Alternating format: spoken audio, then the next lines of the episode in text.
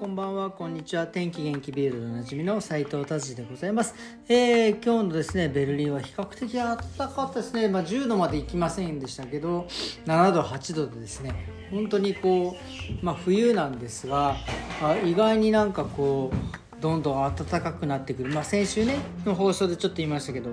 まあ、今週はちょっと暖かくなるっていう天気予報を見てたので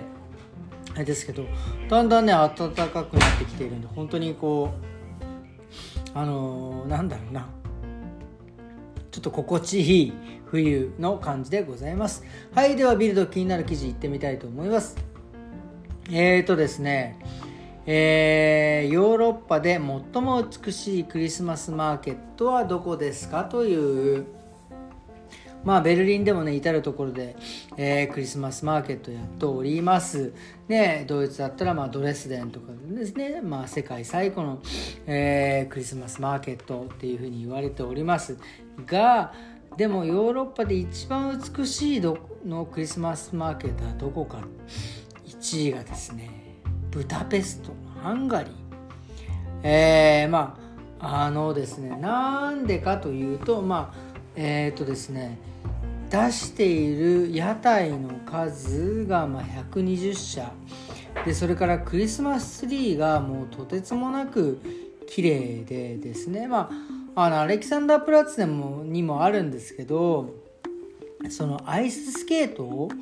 のリンクがあるっていうのがですねあの結構目玉になってて、まあ、世界で一番一応ヨーロッパでか一番美しいクリスマスマーケットと言われてます、まあ、アイススケートね僕もねアイススケートちょっと話がずれますがあのフランクフート時代ねアイススケートねなんか一瞬ハマってですねあの僕の同僚に北海道のね出身のスタッフがいていろいろ教わったりとかしてねなんかアイススケートをですねやったのをですねえー、思い出しましたね、まあ、1ミリもうまくなりませんでしたけどね。はい。で次2位がですねポーランド。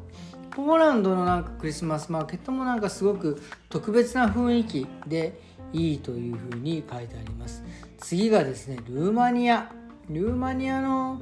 えー、はねクリスマスマーケットはなんかなんか世界最大のクリスマスまあだからあの広さが広いんでしょうかね。で次がフランス。全然ドイツ出てこねえじゃんって思ってて6位にようやくドイツ出てきました。しかもエッセンって僕知らないんですけどエッセンはなんかヨーロッパでもまあなんかだから6位に入るね、えー、クリスマスマーケットというふうに言われております。はい、まあ、僕はね個人的にクリスマスマーケットはまベルリンでいうとですねあのクートワブラワライって言って、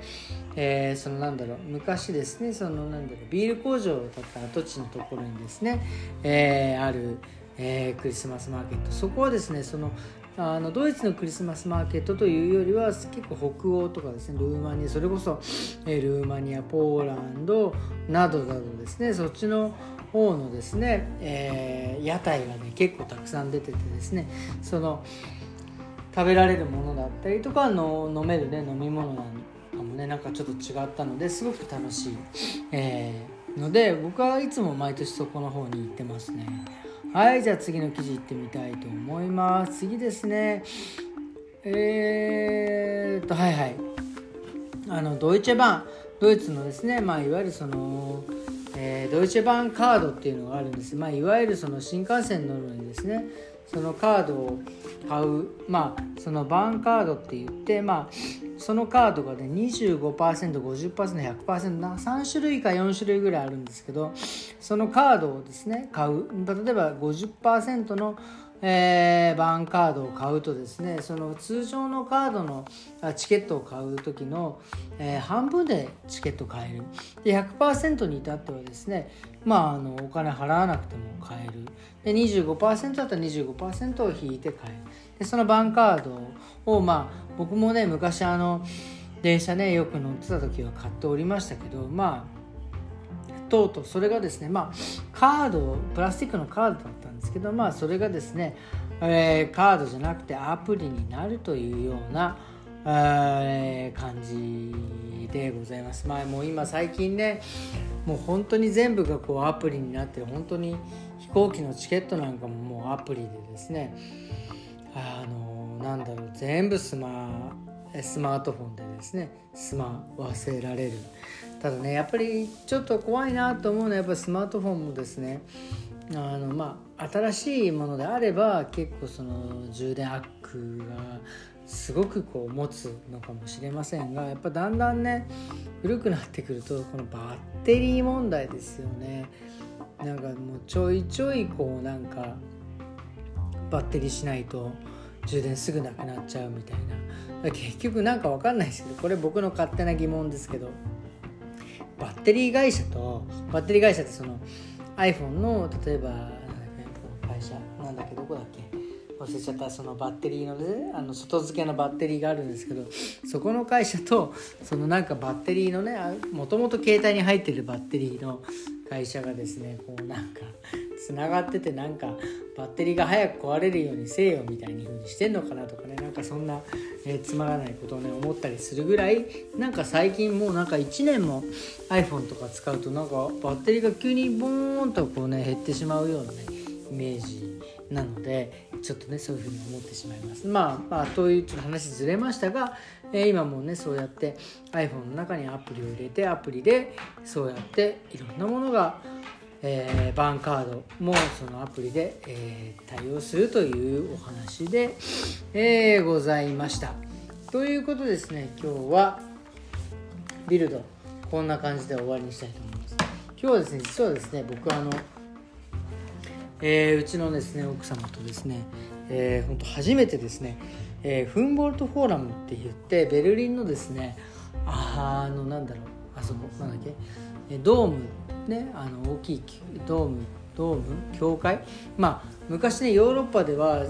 その地域でね一番高い建物ドームって呼って呼んでたんですけどそのドームの、まあ、横にねフンボルトフォーラムっていう昔のその宮殿をですね、えー、再現した建物をがあるんですけどそこでですね、えー、まああのこのラジオでもですね あの結構何回か、えー、登場してくれてですねまあ本当に僕のまあねあのカットもさせてもらってとかっていうお客さんなんですけどその愛子さんね愛子哲香さんのですね作品が、えー、そのフンボルトフォーラムで、えーあるというのですね、見に行かさせてもらいました。もうねフンボルトフォーラムであのこれ別にそのなんかあの持ち上げてるわけじゃございませんがあのあそこでですね作品が展示されてるっていうのはもう本当に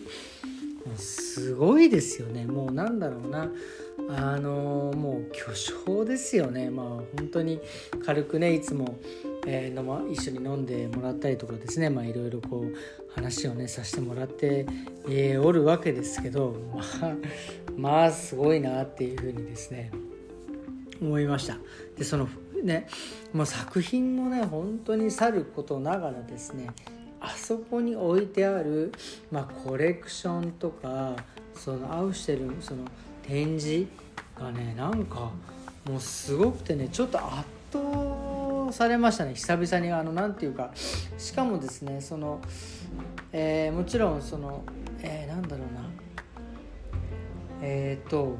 お金を払わなきゃ入れないところもあるんですけどお金をね払わなくても入れるところが結構たくさんあってなんだろうこの